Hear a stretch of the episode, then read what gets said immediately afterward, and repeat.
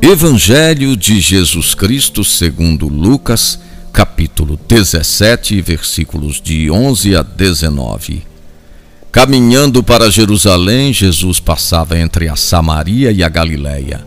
Dez leprosos vieram ao seu encontro. Passaram a certa distância e gritaram: Jesus, mestre, tem compaixão de nós. Jesus disse: Ide apresentar-vos aos sacerdotes. Enquanto estavam a caminho, ficaram curados. Um deles, ao perceber que estava curado, voltou glorificando a Deus em alta voz, prostrou-se aos pés de Jesus e lhe agradeceu. E este era um samaritano. Então Jesus lhe respondeu: E os outros nove, onde estão? Não houve quem voltasse para dar glória a Deus, a não ser este estrangeiro? E disse-lhe: Levanta-te e vai, tua fé te salvou. Em terras pagãs, Jesus mostra a universalidade da salvação.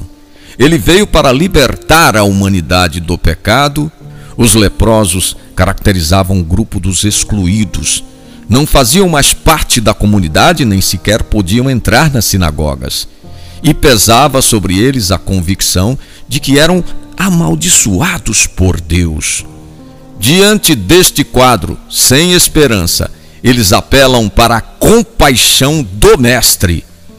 Purificados, eles deveriam apresentar-se aos sacerdotes, que fariam cessar suas impurezas legais.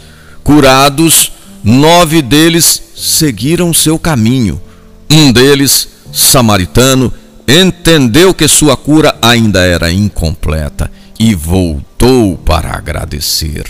Esta atitude humilde rendeu para ele o tesouro da fé, pois tornou-se discípulo de Jesus.